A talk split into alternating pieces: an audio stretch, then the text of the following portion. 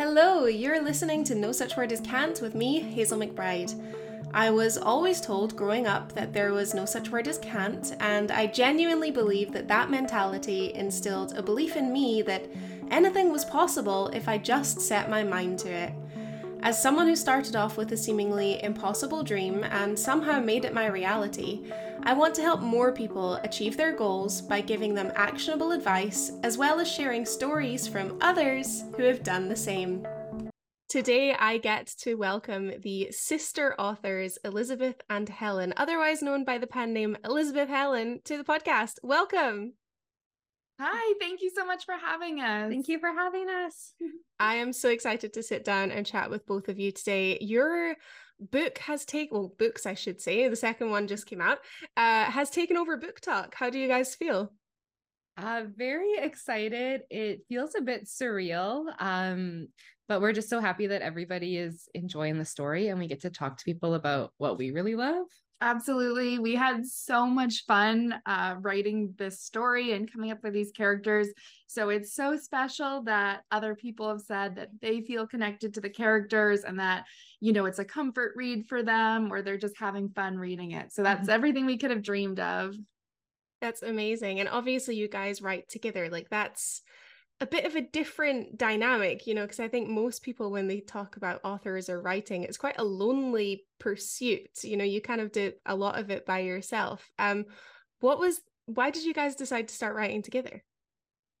We've been writing together since we were little, little kids. Like, I think, you know, we've always been interested in stories and, and writing books, and we both, you know, dabbled in it even in like elementary school drawing our own novels and things like that. Um, and so we we started writing when we were teenagers together where helen would um, like write the the draft or the first outline and then i would take it to the computer and add my own spin on it.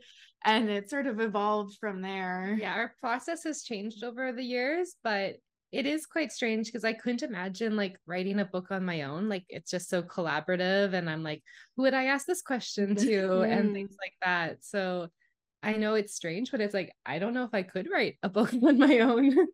it sounds really nice. Like you kind of have like that immediate sounding board of mm-hmm. someone who really understands what you're trying to do. Like I imagine you could go with a chapter and be like, hey, am I going in the right direction with this? So let's talk a little bit about the process of writing together.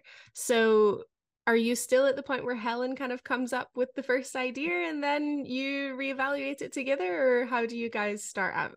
Uh, no, it's changed now. Um, at this point, when we knew we wanted to write, um, we wanted to start the Beast of the Briar series. We didn't know what we wanted to write about. We we just knew we wanted to try writing in a Why Choose and go in a more romantic direction. So we we just go for long walks and we throw out every idea you could possibly imagine, tons of terrible ideas, mm-hmm. until we find one and we're like, oh, that one sounds exciting. Mm-hmm. So for that, it was uh, the idea of a Beauty and the Beast retelling.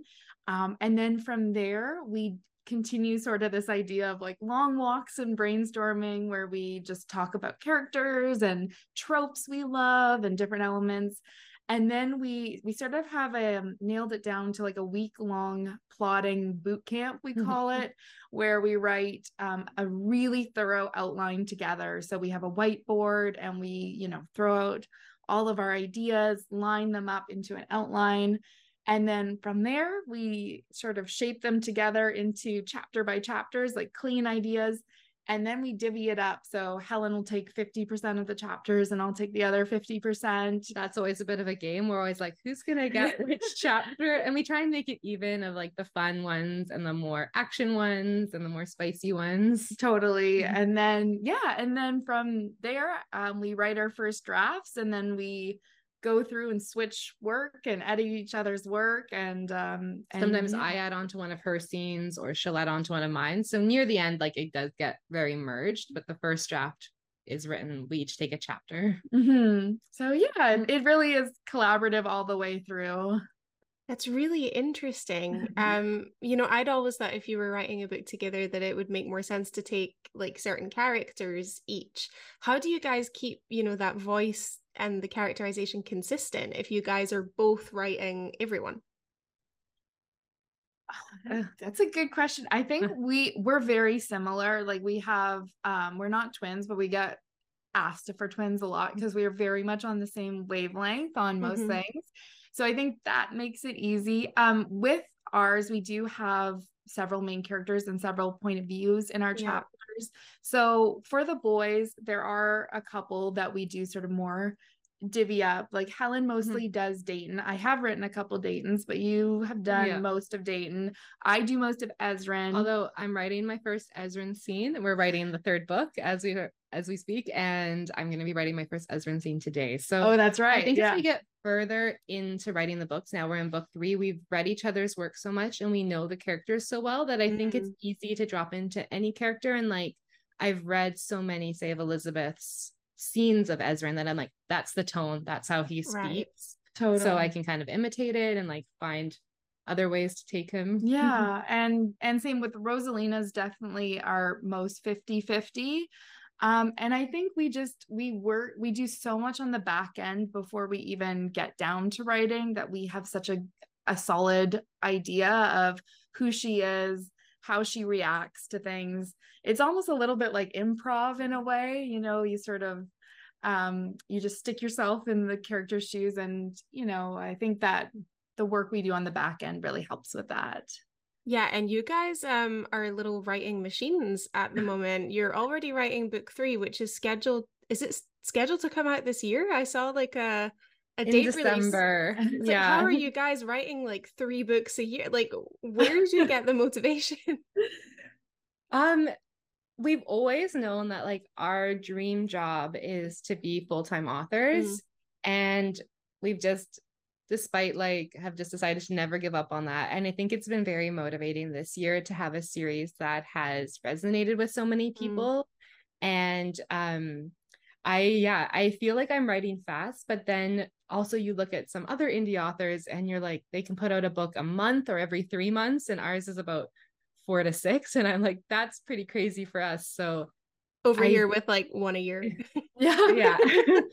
I know. So yeah, I guess we're kind of in the middle, but I think like when you have a story and characters you really love, it's easy to like be motivated by like the fans i think mm. is how i write so fast because i'm like the feedback I'm helps i mm. i know the, what stories to come and i can't wait for them to experience these things we've mm-hmm. been planning yeah absolutely it's definitely um it definitely is hard the the pace and i think it's because we've struggled for over a decade to get here at this point it's we're just like let's keep the hustle going mm-hmm let's uh, live in this moment and um, try and provide as much content as we can.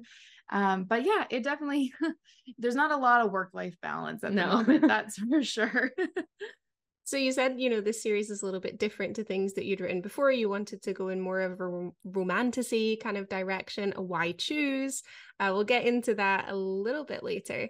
Um, beauty and the beast retelling why are we all obsessed with it I mean, so we are like full on the definition of Disney adults. Like we are obsessed with all the fairy tales, the romance, the adventure.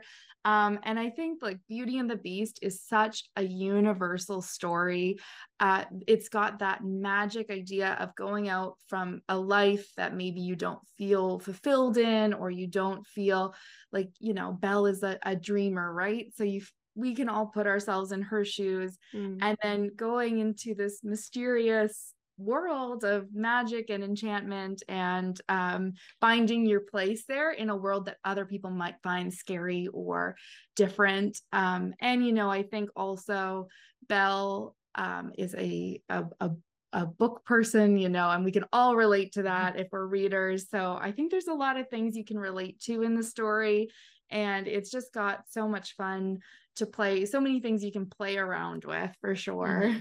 every yeah everything you said so where did the idea of giving well let's say your Belle rosalina mm-hmm. uh four princes um i think we were very interested in the why choose genre i hadn't read too much of it before but i learned about it on BookTok and we saw that people were really interested in it mm. and so we read a couple books and I I wasn't quite what I expected. I I thought the books would be like all spice, but it's actually um one thing we found we really like about the Why Choose genre is you get to have four really in-depth male characters. Mhm. And because usually you only have like the female protagonist and like one really fleshed out male character, and you get to see how these boys or men act with each other and like their Mhm. relationships. And it's very like we love writing characters the most. So you can get really in depth with a bunch of characters, I think is fun.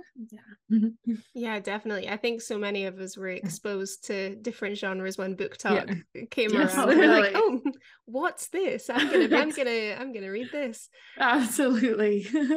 Yeah, I think. Um, what about the discussion with regards to spice levels? I feel like that can be kind of controversial in BookTok. There's some people that really hate spice. There's some people that can't get enough of it. Personally, I'm like in the middle. As long as there's plot, I don't care. You can give me none. You can give me all of it. If there's a plot, I don't care. What do you guys say when trying to like? You should never try to placate your readers. Like you're not Mhm. writing specifically for who's reading it. You're telling your story. Uh, what are your thoughts on spice levels? Totally. I mean, I think like many um, people on BookTok, uh, Sarah J. Maas was like a gateway into the idea of having a really heavy magical world with lots of world building um, and lots of uh, action and plot, as well as saying, hey, look, you can also have this really sweeping love story that has lots of spice. And so when we sort of started diving into romantasy and and seeing that people were hungry for these um, worlds that were fleshed out with magic systems and character arcs, but also um, having all that Mhm. spicy stuff on the side. We thought that was just so fun. Um, and to be honest, um, compared to many books, we thought our book was, we thought Bonded by Thorns was very spicy. We thought this is the spiciest thing in the world and we put it out and we've been told it is not very spicy and that it's a slow burn so as you can see like everybody's uh sort of Scale of spice. scale of spice different. yeah is very very for my for my scale of spice, it was it wasn't super spicy. It wasn't like this is gonna burn the next day. This was this was like yeah I've got a little tingle in my mouth. yeah You know, I'll. I'll keep reading. Um, with regards to the spice level and obviously the four princes, you guys have got what? It's a total of seven books. Is that correct? You guys Seven books seven book series. Yeah. Um, have you guys ever had any arguments of which prince is gonna get his moment next? Have you guys ever like fought with each other of no, he needs some more time now, or I I don't think we've ever thought about it. The progression and like what books come next is very um it just kind of flowed how we want the story to go. Mhm. And we've definitely gone back and forth and had discussions about like what's the plot's going to be happening, but like for example for this next book um we had a discussion very early on and something unexpected is happening at the beginning of it. And we're like this is just right for these characters. And i think i brought that up with elizabeth. And then she's like yeah okay this actually makes sense for where these arcs are going. So i don't think we've ever had an argument. No, it- we knew very early on that it just felt right for Farron to get his moment first. Um, and that was just because of his relationship with Rosalina and his ties with Rosalina. Um, and so everything, the discussion of whose book comes next is very much built on how do we want to keep their arc going? What level do we want to keep their arc at? And um, what do we think is going to be the most impactful? So it's more Mhm. yeah, we kind of have discussions and throw different ideas until we feel like, oh, that one feels right. I would like to um formally submit uh, a request for some more Caspian and Keldarion, please. I will say we are getting some more in book three. some reveals yes, some big reveals happening. Amazing. And also, um, have you guys obviously your sisters, obviously you're very close. Uh, have you guys ever felt embarrassed by writing spicy scenes together? Or are you guys very much like, hey, this is just we're open about it. It is what it is. Um, I think it's like gone in levels. So we started off writing young adult, and I remember like sending like a makeout scene to Elizabeth and being like, "Oh my gosh, I'm so embarrassed." and um, I think it's just like slowly we've built it up, and we also have been like reading more. So, for example, like you've suggested books for me to read that are very spicy, and I think I'm like, okay, I get this is what's in the genre and what's in the book. yeah, it's it's now at the point where we'll be like, cooking lunch and like being like, oh, okay, so in this scene we should probably have this happen and you know and uh, you know it's it's as um as romantic uh, we hope as romantic as it sounds when you read it the plotting and the um the creation is almost clinical in a way at this point where like it's a recipe yeah exactly 100% yeah i think like the planning is very clinical but then i'll still like i can like get into the story and like blush when i read a very like spicy scene that elizabeth writes and stuff but i don't think we get embarrassed about it anymore it's just part of what we do Yeah. That's great. I I mean I th- I think that's fantastic. My mother is now banned from uh reading all of my all of my books. That's that's just not gonna happen. I'm probably for the best hard no to that one. Um, have a dark sense of humour and love books? Look no further than parody bookmarks and stickers by Bunsey Book Club.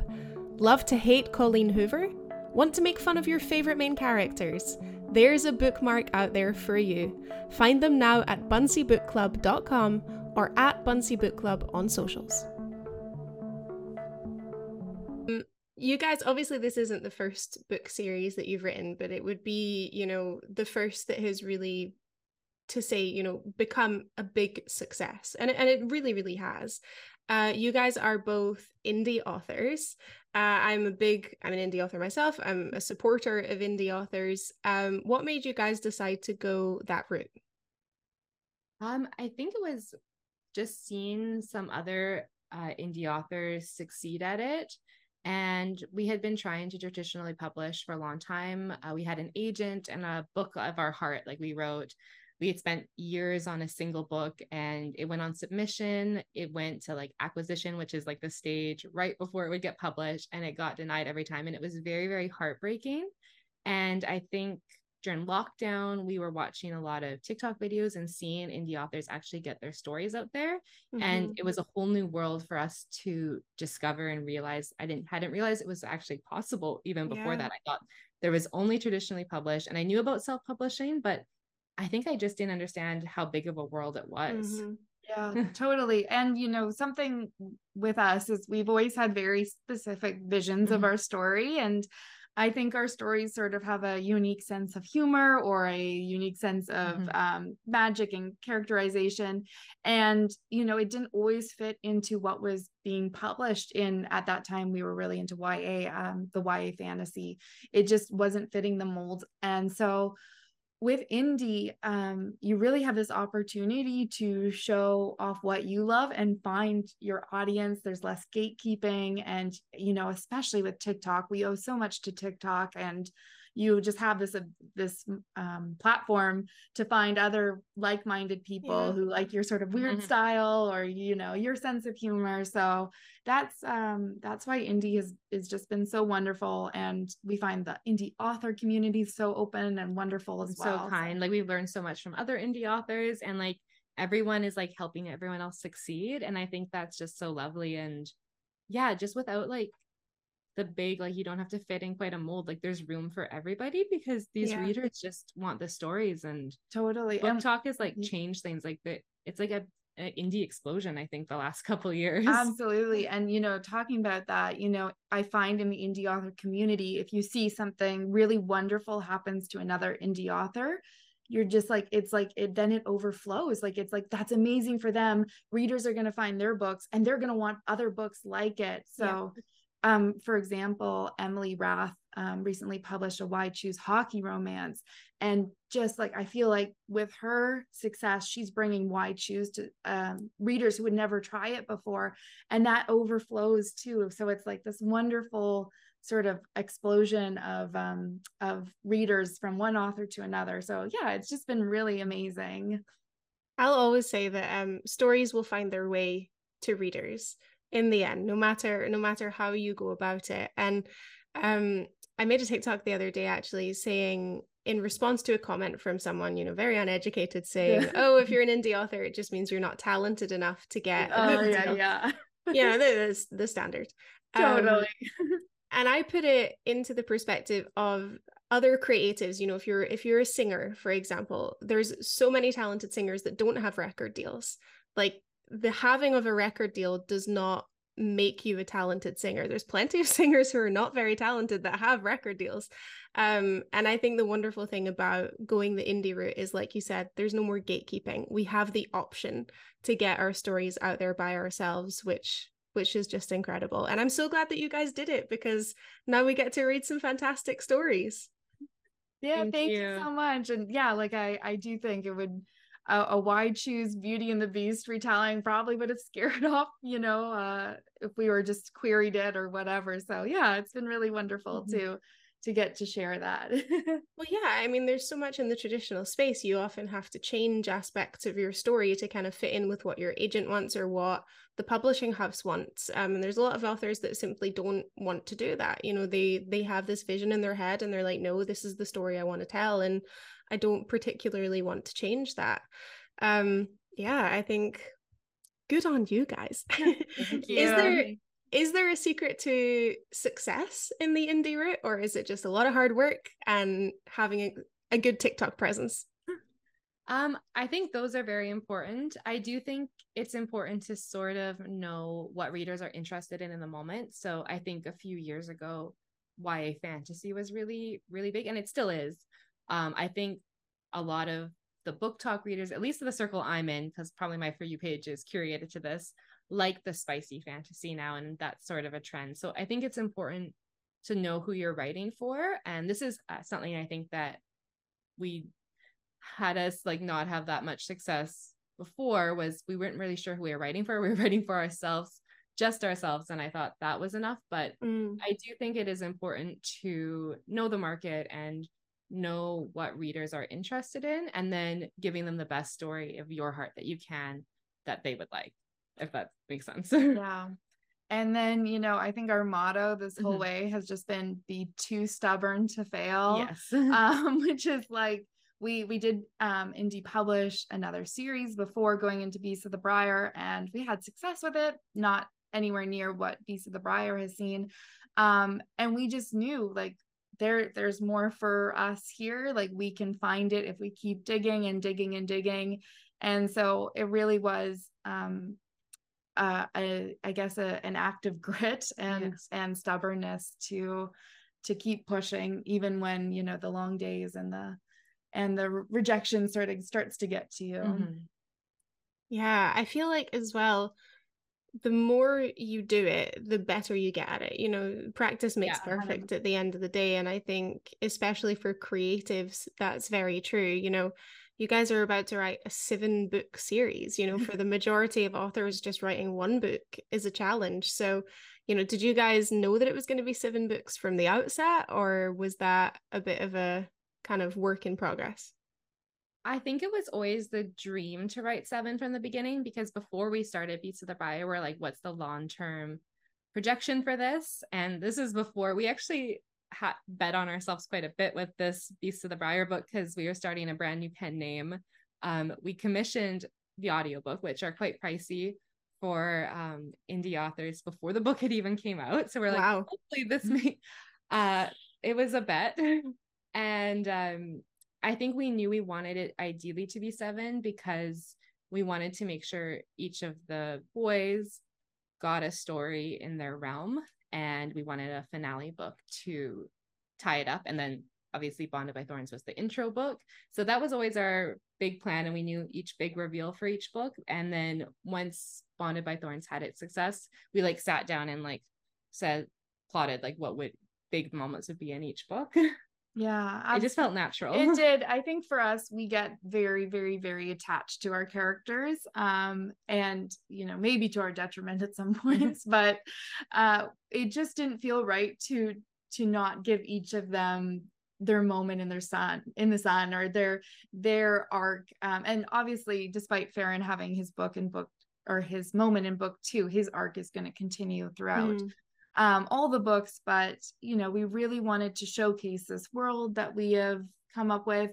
And uh, though that was always the dream, it wasn't until we saw people really also attached to the characters, and uh, we were like, "Oh, I think that I think that we have people who are going to come with us on this on this journey. I think we can do it." It's so, crazy seven book journey. Yeah. Well, I mean, you can you can look at other authors that have like uh, ten book series and have you know one series that's eight books and another Mm-hmm. series that's five books and another se- like they just go on and on. Like it, like I said, if you have a story to tell, you've got to tell Yeah. it.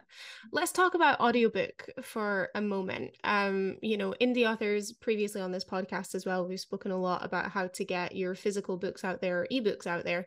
What does the audiobook route look like for an indie author? Yeah, we had we started looking at audiobooks at the beginning of the year in January and we had no idea how to do it. So basically, we um went through ACX, which is Am Audible's version of like hiring and we actually did this for our previous series. Um and we had an edition from this woman, uh, Stephanie Kay, and she blew us out of the water for her edition. Um, we had so many. Um, and so we ended up hiring her for that series and we asked if she was available for Bonded by Thorns. And then we weren't sure how to find a male narrator. So we searched on TikTok for a male narrator. And And um, yeah, Rob Brinkman came up. Yeah. He's got a, a great TikTok, and we were just like, "Oh my gosh, he sounds amazing!" And we just randomly shot him an email. Um, and then from there, Stephanie, our female narrator, and Rob, our male narrator, they connected. And I have to shout them out because they walked us through the entire process. And I, I don't think that this is necessarily the norm. I think um, a lot of times uh, indie authors will go through a company like Tan or um, will sell rights to companies like Tantor or Mhm. Podium. Um, but because we kind of took this bet so early on, we just decided we wanted to do it ourselves. so yeah, we basically produced it ourselves. I know ACX Wow. has like royalty Yeah. share, but we want to pay out. And we were just really hoping that it would it would sell. I look back now and I think I don't really know what we were thinking, but I guess maybe we were had some sort of confidence. Um, but really, I think we absolutely lucked out by having two incredible narrators, not just because we love their performances, but because they were and they still to this day we're working with them to produce the the rest of the audiobooks and they are just the most two amazing people and um, have really helped us learn how to be producers Mhm. and they take so much of that back end as well as far as um, creating the whole thing and making it sound awesome so you know we just got really i think that's where the luck plays into it a lot I mean, I think hard work too. And I love that you guys believed in yourself so much to be like, no, we're gonna find our narrators. We're gonna we're gonna produce this. It's gonna be great.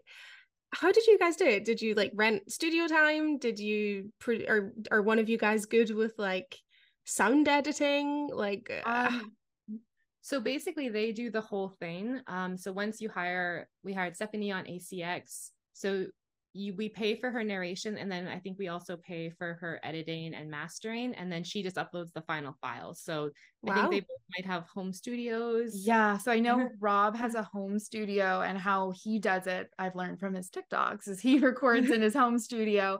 Um, and then he sent all of his files to Stephanie because she was the one who was outsourcing with the um what are they called? I think audio engineers might be the word. And they make it sound pretty. yes, and- and so she takes all of both of their raw files, sends it to her audio engineer, and that person makes it look gorgeous. And yeah, sends it back to us, and then we listen to it, Mhm. um, and we say, "Oh, perfect," or "Oh, can you change this pronunciation or um, this word, etc." And then after that, we upload to ACX, and There it goes. Yeah, so and the audiobook has actually been very well for us. I think audiobook is a huge market right now. yeah. I would like suggest all indie authors, if you can do it, um, to invest in that. I think there's a huge market for it, and people are very excited for the second book to come out in the fall. And I'm I'm really excited to listen to it too because I'm a big audiobook listener myself. So it's just yeah, it's I think it just makes it more accessible for people who, does, you know, struggle to read physical books or pre- potentially aren't able to. So I think, yeah, if you're if you're able to get your book in an audiobook format, absolutely do it. Um, before you guys go, go, I do want to ask you maybe the worst question that you could ask an author. Um, who's your favorite character? It one's so hard. I know. I maybe because I'm writing, we're writing his book right now, but I have a real soft spot for Ez. I love Ezryn, and I just love the hard on the outside, gooey on the inside kind of character. So Yes. Um well, obviously Rosie is so relatable. I love her, but if I had to choose one of the boys, it's probably Caspian. I just I think there's a lot more below the surface for him. And mm-hmm. um, I can't wait for some of those reveals. So, for anyone who has listened to this episode and is now super excited or intrigued about what this series is, if you haven't heard of it before, where can they find it and then find you? Um, you can find the Beast of the Briar, which is book one, Bonded by Thorns, and book two, Woven by Gold, on Kindle Unlimited. Um, ebooks and paperbacks are available on Amazon, and paperbacks are also available at Barnes and Noble, Indigo, and most local or most online book mm-hmm. distributors. Mm. And um, the third book, Forged by Malice, comes out on December 8th just in time for Christmas. Yeah. yes, a little Christmas present. and where can everyone find you guys? Um, you can find us on TikTok and Instagram at author Elizabeth Helen. Just that word. Yeah. yeah. Amazing. Well, thank you both so much for taking the time out of your day to sit down and talk about everything writing and authoring and books. And uh, I haven't actually read book two yet. It's on my TBR. I cannot wait to read it. Thank you guys so much for being here. Thank you so much for having yeah, us. Yeah, thank you so much for having us. Thank you guys so much for listening. If you have enjoyed this week's episode, then please don't forget to like, rate, and subscribe, and I will catch you all next week.